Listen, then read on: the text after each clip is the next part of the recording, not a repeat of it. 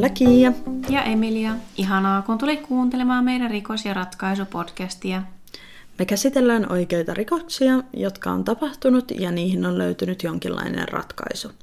Tämän kauden aiheena on Australia ja siellä tapahtuneet rikokset. Tässä jaksossa me käsitellään Cardrossin auto-onnettomuutta ja tässä tapauksessa on aika paljon nimiä ja henkilöitä, joten olkaahan taas tarkkana. Ja iloksemme voimme sanoa, että tämä jakso ei sisällä raakoja yksityiskohtia, joten se sopii hyvin kaikille kuuntelijoille. Ja jakson pariin! Thomas Graham Towell syntyi vuonna tuhatyhdeksänsataaseitsemänkymmentäyksi. Hänen perheeseensä kuului vaimo Belinda ja heidän viisi lastaan. Tapahtuma-aikaan Thomas oli työtön. Thomas ja hänen perheensä asuivat pienessä Milduran maalaiskaupungissa luoteisessa Victorian osavaltiossa Australiassa. Tämän jakson tapahtumapaikka Cardross sijaitsee siitä noin viidentoista kilometrin päässä. Kaupunki on pienikokoinen ja vuonna kaksituhattakuusitoista siellä asui vain alle tuhat asukasta, joten kaikki tunsivat toisensa aika hyvin. kahdeksastoista helmikuuta kaksituhattakuusi noin kello kaksikymmentäyksi kolmekymmentä yksitoista nuorta olivat etsimässä taksia Mayall Streetillä Cardrossissa. He olivat matkalla kotiin erään ystävän kuusitoistavuotis syntymäpäiväjuhlista. Nuoret kävelivät tien reunassa, kuin tapahtui jotain järkyttävää. Auto suistui tieltä puolelta toiselle ja syöksyi kohti nuorisojoukkoa ja osui heihin. Kuusi nuorta kuoli heti tapahtumapaikalla.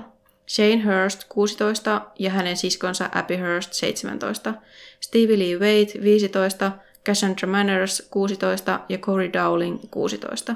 Seuraavana päivänä Royal Adelaiden sairaalassa kuoli vielä kuusitoistavuotias Josephine Calvi saamiinsa vammoihin. Vakavasti onnettomuudessa loukkaantui Nicolas Pesaniitti neljätoista, Marco Medici viisitoista, Bradley Brouston kuusitoista ja René Carter seitsemäntoista. Marco Medicin kuolema kävi myös aika lähellä, koska hänen hengityksensä pysähtyi leikkauspöydällä, mutta onneksi hän selvisi siitä. Kaikkien paikalla olleiden nuorien nimiä ei ole kerrottu medialle ollenkaan.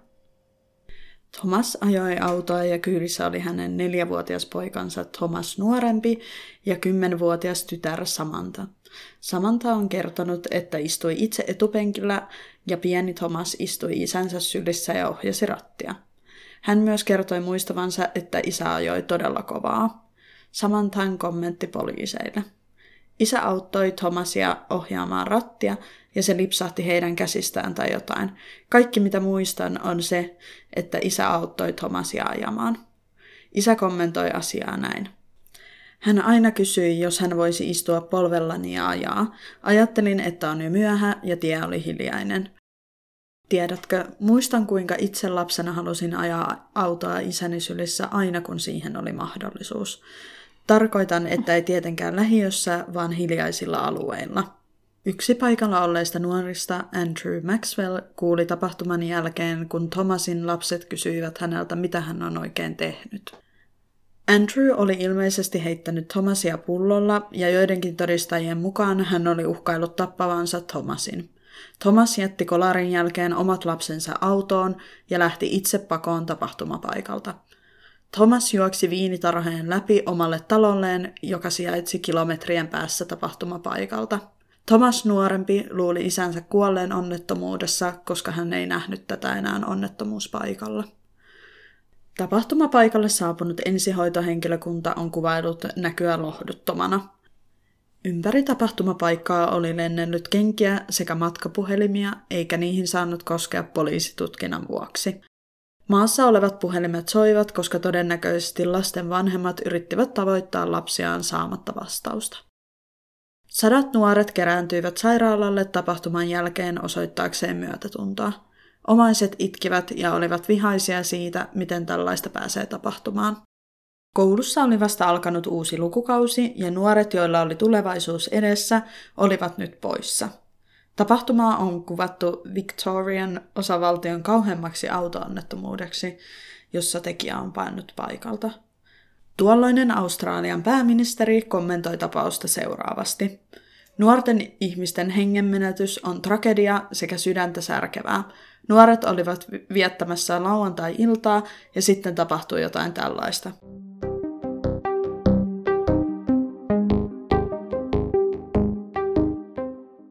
Thomasin isä Graham Towell sai soiton tapahtumayönä sukulaiseltaan, joka kertoi, että Thomas on pulassa. Puhelun jälkeen Graham soitti heti poliisiasemalle ja yritti kysyä tarkempia tietoja Thomasista, mutta poliisit olivat ainoastaan kiinnostuneita Thomasin olinpaikasta. Poliisit kuitenkin kertoivat, että on tapahtunut kauhea onnettomuus, jossa on kuollut viisi nuorta ja uskotaan, että Thomas on tekijä. Graham uskoi, että Thomas olisi omassa kodissaan, jonka takia hän soittikin Thomasille, mikä vahvisti hänen uskomuksensa todeksi. Samaan aikaan Thomasin vaimo Belinda oli sairaalassa heidän loukkaantuneen poikansa luona. Thomasin äiti Jill Watson on kertonut, että Thomas on ollut aina mukava, rakastava ja hiljainen poika. Jillin mukaan ennen onnettomuutta Thomas ja lapset olivat olleet kylässä Thomasin veljen Darren Towlen luona. Darren oli kertonut Thomasille nähneensä aikaisemmin lapsia tiellä ja pyytänyt häntä ajamaan varovasti.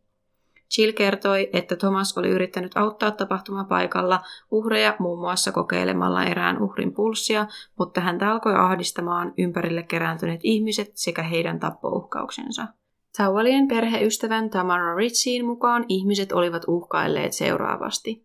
Me otamme sinun lapsesi, älä luulekaan, että meidän kuolleet lapsemme lähtevät tästä maailmasta ilman heitä. Jill on todella pahoillaan uhrien omaisille tilanteesta ja olisi valmis itse kuolemaan, mikäli saisi onnettomuudessa kuolleet uhrit takaisin henkiin.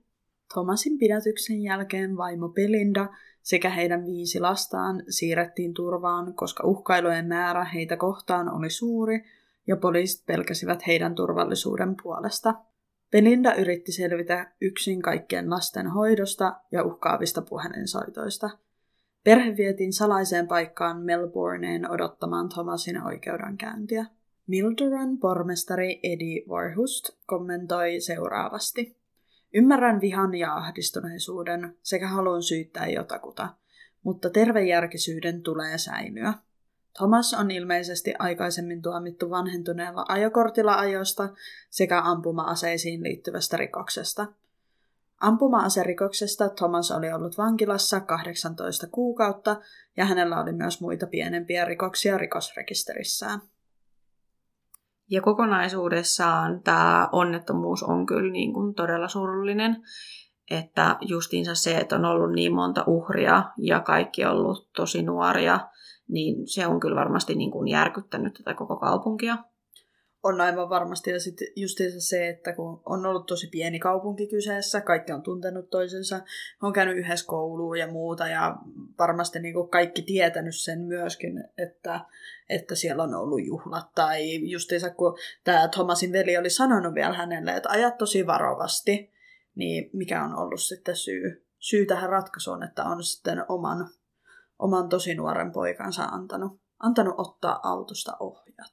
Mm, ja tämä veli oli vielä sanonut nimenomaan, että hän oli nähnyt näitä lapsia, että olettavasti just ollut tietoinen niistä juhlista, niin sen takia varmaan vielä varoittanut. Ja jotenkin, että jos just tuolla alueella on yleistä se, että kävellään niin kuin tien reunassa, niin silleen luulisi, että olisi osannut niin kuin varautua, varautua sitten tämmöiseen, mutta ei aina ehkä muista ajatella kaikkea. Todellakin, ja siis tässä on just se, että niin väärä paikka ja väärä aika. Nämä ihmiset, jos olisi tullut kymmenen minuutin päästä siihen, niin ei olisi välttämättä tuota tapahtunut, mutta näissä tilanteissa ei, ei kyllä auta jossitella, että ainahan, ainahan löytyisi joku parempi päätös sille tilanteelle, että tämä oli kuitenkin niinkin ikävä, että tosi moni nuori kuoli tähän. Ja tämä Thomashan oli paennut sieltä paikalta, niin voisi silleen kuvitella, että se ehkä johtui siitä, että kun häntä oli niin kuin uhkailtu ja varmasti siis ylipäätään tämmöinen tilanne, mihin sä olet vain itse täysin syyllinen, niin aiheuttaa aika kovat paineet ja niin kuin ei ehkä toimi järkevästi ja silleen, että sitten sen takia hän on tosiaan lähtenyt pakoon ja juossut aika pitkänkin matkan sinne kotiin. Ja tosiaan ne nuoret, ketkä ei ollut tässä onnettomuudessa sitten niin pahasti loukkaantunut, niin he on varmasti ollut todella paniikissa ja niin kuin siellä on ehkä tapahtunut sellainen joukkohysteria, kaikki huutanut ja kiljunut aivan varmasti, koska toi on ihan järkyttävä tilanne, eikä niin kuin, ei kukaan osaa ajatella edes, että miten tollaisessa niin kuin itse käyttäytyisi, koska ei, ei tollaista niin kuin voi etukäteen tietää.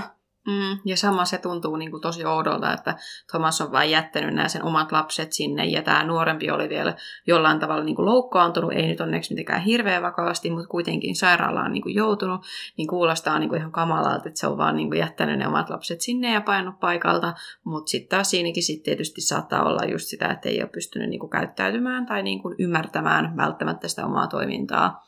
Niin, kuin niin vahvasti, mutta silti väärinhän, väärinhän tämä on niin kuin ollut, ja koko tapaus on täysin niin kuin kuitenkin Thomasin vastuulla. Nimenomaan, eihän tämä tosiaan ole kenenkään muu kuin Thomasin vika, sillä hän on kuitenkin ollut se kuski tässä, hän on niin kuin hallinnut tätä ajoneuvoa, ja tässä on kyllä ihan järkyttävää se, kuinka niin kuin koko kaupunki on periaatteessa hyökännyt niin kuin Thomasin perhettä ja sukulaisia kohtaan. Onhan tämä tietenkin kauhea tapaus ja näin, mutta eihän he ole niin kuin millään tasolla ollut periaatteessa osallisia tätä tapahtumaa, ja ei he olisi voinut estää tätä. Ainoa, mikä olisi voinut olla, että tämän olisi estänyt se, että Thomas ei olisi lähtenyt ajamaan, mutta ei, sellaista ei voi tietää tai ennustaa.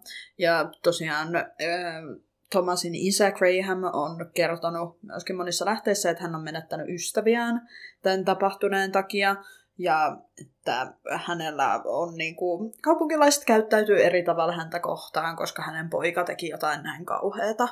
Joo, ja sama niin kuin tuntuu tosi oudolta, että just on Thomasin vaimoa ja niitä äh, lapsia kohtaan on niin kuin hyökätty niin tavallaan vahvasti, ei nyt niin kuin fyysisesti, mutta kuitenkin, niin kuin, että varmaan käyty huutelee jossain pihalla, ja just nämä kauheat soitot, ne on varmaan niin kuin tosi stressaavia, ja kun eihän he voi, niin kuin, varsinkin niin kuin näin jälkikäteen, he ei voi tehdä sille asialle enää mitään, että ne on niin kuin pitänyt siirtää turvaan siltä kaupungilta, että se niin kuin kuulostaa aika kamalalta, vaikka tämä koko tapahtuma on ollut hirveä onnettomuus, niin silti tuntuu niin kuin järkyttävältä, että heitäkin niin kuin on noin vahvasti syytetty ja syrjitty.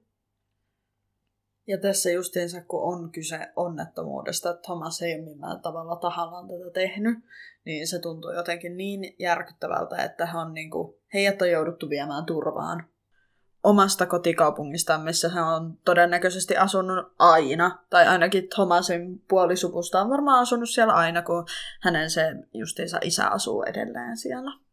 Joo, ja halutaan ehdottomasti siis vielä painottaa kuitenkin, että tämähän on ollut tämä koko onnettomuus Thomasin, Thomasin vastuulla niin kuin kokonaan. Että ei haluta vähätellä kuitenkaan tätä Thomasin osuutta tässä tapauksessa.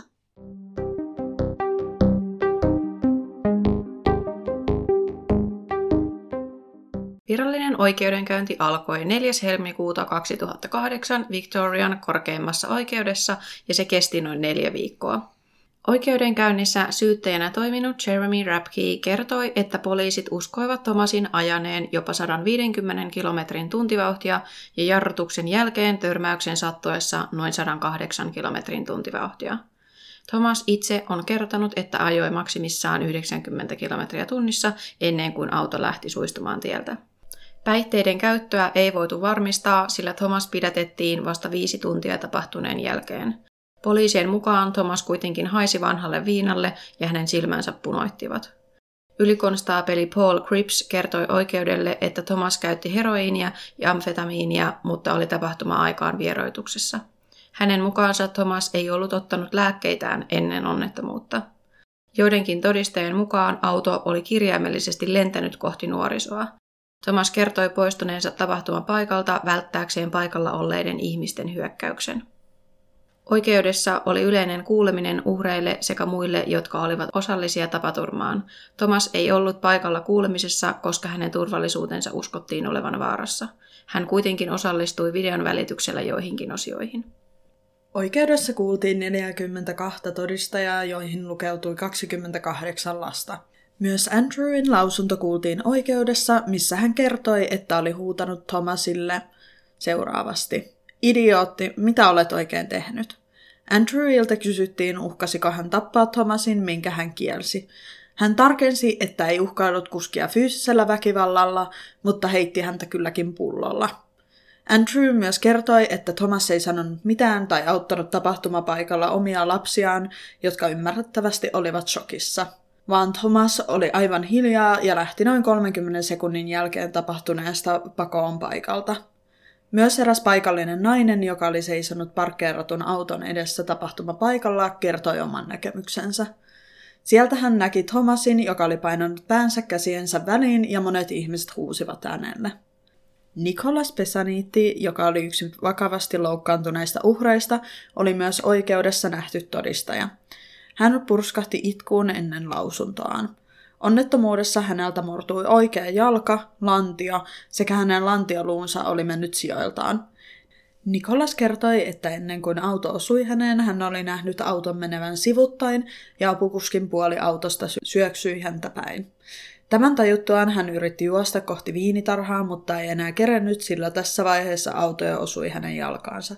Eräs paikallinen mies juoksi tapahtumapaikalle, kun hän oli kuullut kiljumista sekä muita kovia ääniä. Hän antoi ensiapua sekä soitti hätäkeskukseen.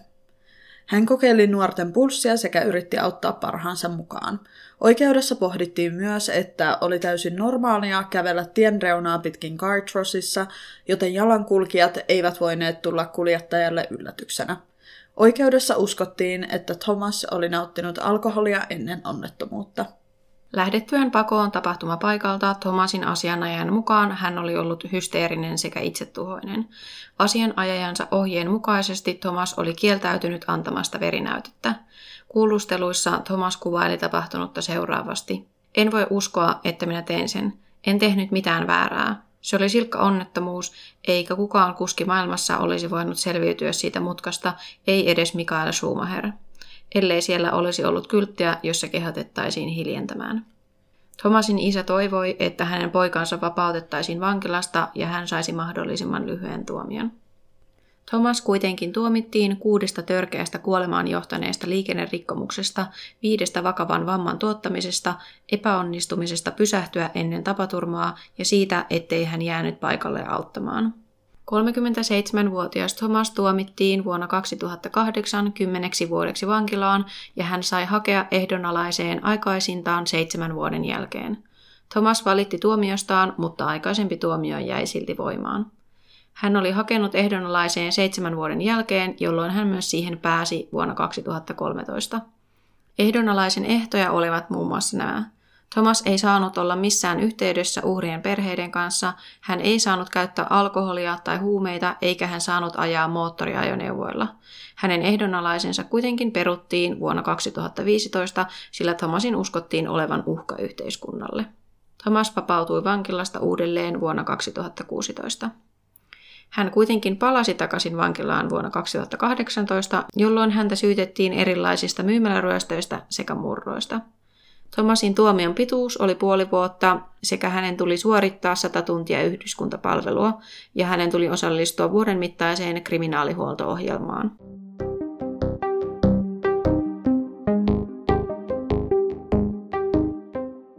Todella monissa lähteissä oli paljon onnettomuudessa kuolleiden lasten vanhempien kommentteja ja näkemyksiä, joten me tuotiin tähän esille muutamia. Monet lapsensa menettäneistä vanhemmista olivat pitkään poissa työelämästä, sillä suru sekä tuska oli niin vahvasti läsnä. He ovat myös sanoneet, että ensimmäiset kuukaudet menivät shokissa ja oikea surutyö alkoi vasta tämän jälkeen. Heidän oli vaikea kohdata onnettomuuden jälkeen muita ihmisiä, koska he asuivat pienessä kaupungissa, jossa kaikki tiesivät onnettomuudesta. Onnettomuudessa kuolleen Stevie Leen isä Steven Wade vaati Thomasilta miljoonan dollarin korvauksia, koska hän ei ollut kykeneväinen käymään töissä tapahtuneen jälkeen, eikä ole tämän vuoksi voinut kerryttää eläkerahastoa. Hän kärsi myös masentuneisuudesta sekä traumaperäisestä stressihäiriöstä. Josephine Calvin äiti Carmel Calvi kertoi, että ihmiset käyttäytyivät vaivaantuneesti hänen ympärillään, eivätkä tienneet mitä sanoa. Usein kaikki kysyivät häneltä, kuinka hän voi, ja siihen hän vastasi, että hyvin, vaikka se ei kuitenkaan pitänyt paikkaansa. Carmel myös kertoi, että hän ei osaa olla huolehtimatta toisesta tyttärestään aina silloin, kun hän ei ole kotona. Corey Dowlingin isä Rex Dowling on kertonut olleensa työkyvytön tapahtuneen jälkeen pitkään. Hän kertoi, että suru ja masentuneisuus ovat olleet hänen elämässään jatkuvasti. Hän myös kertoi alkoholisoituneensa tapahtuneen jälkeen. Ja tosiaan vielä yhden uhrin sisko oli yrittänyt haastaa ö, Thomasia niin kuin vielä vuosia myöhemminkin niin tota, oikeuteen sen takia, että hän oli traumatisoitunut niin pahasti silloin, mutta se ei tosiaan mennyt läpi. Ja tässä tapauksessa oli tosi vaihtelevia tie- tietoja lähteissä ja me ollaan pyritty käyttämään sellaisia tietoja tässä, mitkä on mainittu useammassa kuin yhdessä lähteessä, mutta justiinsa lasten lukumäärä oli sellainen, mikä vaihtui viidestä kuuteen joissain lähteissä. Ja sitten myöskin se, että oliko tämä Belinda Thomasin vaimo vai tyttöystävä, niin sekin oli myöskin myös sellainen, mikä, mikä vaihteli niissä. Ja myös tämä, näiden nuorten lukumäärä, ketkä oli siinä onnettomuudessa osallisena, niin se vaihteli kans, että oli tämä yksitoista tai sitten oli kolmetoista, mutta että loukkaantuneet ja kuolleet, oli, ne oli kuitenkin pysy niin kuin aina samassa määrässä, mutta sitten nämä muut, ketkä oli ollut paikalla, niin se vähän vaihteli se määrä niin kuin kokonaisuudessaan.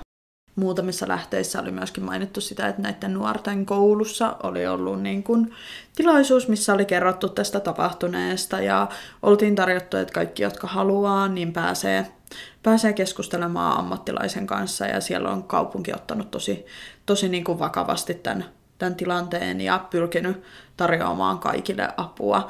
Ja tässä on kyllä myöskin se, että jännä ajatella, että miten tämä on vaikuttanut siihen kaupungin yhteisöllisyyteen justiinsa, kun on ollut tätä, että Thomasin perhettä ja sukulaisia on alettu uhkailemaan ja että he on joutunut muuttaa sieltä pois, että on varmasti niin kuin vaikuttanut siihen yhteisöllisyyteen todella paljon. On ja voisi just kuvitella sen, että tälleen pienessä kaupungissa just niin kuin ollaan silleen suhteellisen läheisiä ja naapureiksi kutsutaan melkein niin kuin kaikkia, ketkä niin kuin asuu siinä, siinä kaupungista ainakin niin kuin silleen lähettyvillä. Niin voisi just ajatella, että siellä on saattanut olla semmoista pientä jakaumaa siinä, että toiset on ollut jyrkästi koko tätä Towellin perhettä vastaan ja sitten toiset on niinku taas ollut myös mahdollisesti heidän puolella tai ollut silleen, että turhaa tästä on niinku koko sitä sukua syyttää, että se on varmasti jakanut niinku mielipiteitä. Ja haluttiin tässä vielä tuoda ilmi se, että tosiaan tämä Mildura on vähän isompi kaupunki, ja siellä on justiinsa käyty tämä oikeudenkäynti, ja sitten taas tämä Cardross on, on todella pieni kaupunki, mikä on siinä noin viidentoista minuutin matkan päässä Mildurasta. Ja tosiaan tuolla oikeudenkäynnissä ö, oli siis tosi paljon niitä todistajia, ja muistaakseni niin kun, ö, yhteensä niin kun kuultiin jopa seitsemänkymmentäseitsemän ihmistä, mutta sitten ne itse oikeudenkäyntiin oli se neljäkymmentäkaksi otettu niin kun sitten todistamaan ja kertomaan niitä omia näkemyksiä. Ja se on varmasti ollut tosi rankkaa olla, olla siellä oikeudenkäynnissä ö, todistamassa tätä tapahtumaa tai kertomassa uhrina, että mitä siellä on tapahtunut. Ja varsinkin uhreille on varmasti ollut hankalaa niin kuin periaatteessa uudelleen elää se koko onnettomuus tässä vaiheessa. Ja tässä oli kuitenkin aika pitkä aika mennyt siitä onnettomuudesta tähän oikeudenkäyntiin, että on, on varmasti ollut henkisesti rankkaa, rankkaa kaikille uhreille sekä todistajille.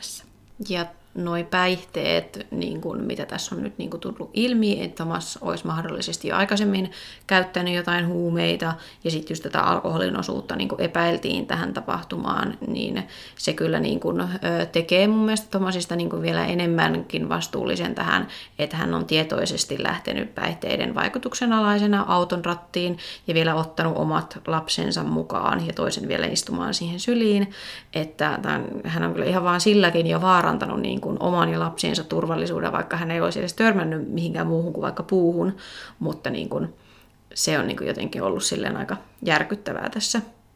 Ja mun mielestä toi ehkä kuvastaa myöskin sitä Thomasin vastuuttomuutta, tai se, että jos, jos ajattelisi, että lähtisi ajamaan päihteiden alaisena ja sitten vielä ottaisi oman lapsensa syliinsä ja antaisi hänen ohjata rattia.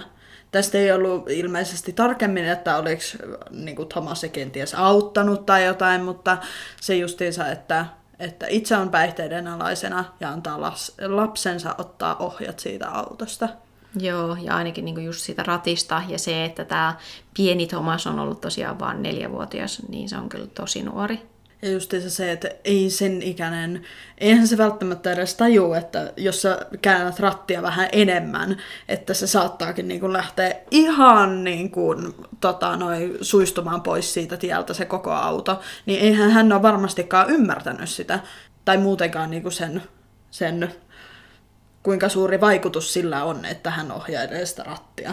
Joo, ei, ei varmasti ole tänä. Voisin niin kyllä kuvitella, että on sen verran, sen verran pieni lapsi niin ollut vielä. Ja just tämä niin tuomion pituus herätti aika paljon keskustelua, ja siitä oli tosi paljon uutisia, koska kuitenkin Thomas on vastuussa kuuden lapsen niin kuolemasta, ja myös moni loukkaantui vakavasti, niin kymmenen vuotta kuulostaa niin kuin aika vähäiseltä. Ja varsinkin niin kuin Australiassa, niin yleensä tuomiot on, on vähän korkeampia kuin se kymmenen vuotta, että toi on todella vähäinen tuomio siitä, mitä hän on, hän on tehnyt, mutta aivan varmasti se, että tämä on luokiteltu onnettomuudeksi, niin on, on vaikuttanut tähän tuomioon, ja epäilen, että maksimituomiokaan ei olisi ollut näillä syytteillä paljon korkeampi tosta. Joo, ei varmaan, koska tämähän ei ole siis ollut mikään murha, eikä suunniteltu teko, eikä Thomasin missään nimessä ollut tarkoitus näitä lapsia niin kuin tappaa ja aiheuttaa tätä onnettomuutta, mutta sitten hän on kuitenkin omalla toiminnallaan niin kuin sen, sen aiheuttanut, niin sitten sen takia tavallaan toi tuomio niin kuin kuulostaa aika vähäiseltä ja kuitenkin on ollut niin monta uhria, mutta hän on tietysti siellä oikeudessa katsonut, että miten tämä tilanne on, ja varmasti onnettomuus ö, ja suunniteltujen murhien niin kuin tuomion pituudet on kyllä aivan eri taulukossa, että sen takiakin varmaan he on pystynyt perustelemaan tuota tuomion lyhyyttä niin kuin silläkin. Ja tässä varmasti kaikista niin kuin suurin rangaistus, mikä Thomas on saanut, on ollut justiinsa se, että miten hänen perhettään ja sukulaisiaan on alettu niin kuin, ehkä jopa niin kuin hyljeksimään siellä omassa kotikylässään, missä hän on asunut todella pitkään, niin se on ehkä, niin kuin, voisi ajatella myöskin jonkinlaiseksi rangaistukseksi tästä. Ja ehdottomasti se, että hän joutuu elämään sen tuskan kanssa, että hän on oikeasti syyllinen siihen, että näin monen nuoren elämä on päättynyt. Nimenomaan, ja hänkin justiinsa, kun hänellä on itselläkin lapsia, niin voisi ehkä ajatella, että hän jollain tasolla pystyisi samaistumaan siihen, että miltä oman lapsen menettäminen voisi tuntua. Ja se, että hän on tuottanut sellaisen tuskan niin monelle ihmiselle, niin uskon, että hän kyllä kärsii henkisesti todella paljon tästä tapahtuneesta. Ja Thomasin tosiaan niin kuin tämä nykyinen elämä, että hän oli silloin vielä kaksituhattakahdeksantoista joutunut uudestaan vankilaan, että hänellä selkeästi on niin kuin tommoinen rikoskierre, kun hän oli tätäkin ennen niin kuin ollut pikkurikoksista ja saanut niistä syytteitä ja sitten taas uudelleen joutunut vankilaan. Et nyt ihan tuoretta tietoa ei ole siitä, että mitä Thomas tällä hetkellä tekee ja missä hän on, mutta että huomaa, että hänen elämäntyyli on ollut tämmöinen niin kuin pikkurikollinen niin sanotusti. Ja tässä vielä, että hänen ö, vaimostaan tai lapsistaan ei ollut myöskään mitään, mitään nykyajan tietoa tai että mitä heitä kuuluu nykyään. Tai missä he asuu, on, todennäköisesti ei ehkä asu enää Cardrossissa tai tuolla Mildurassa. Et voisin kuvitella, että he on varmaan niinku muuttanut kyllä jonnekin muualle sitten tämän jälkeen. Ja me halutaan vielä painottaa sitä, että tämä ei todellakaan Thomas on millään tasolla niin kuin syytön tähän, että hän on omalla toiminnallaan aiheuttanut tämän onnettomuuden ja on myöskin tuomionsa ansainnut ja hän on myöskin sen kärsinyt ja toivottavasti hän on päässyt rikoskierteestään pois. Ja myöskään näistä niin kuin uhrien lähiomaisista ei ollut hirveästi tietoa, että mitä heille nykyään kuuluu, mutta toivottavasti he on, he on päässyt jollain tavalla jatkamaan elämäänsä.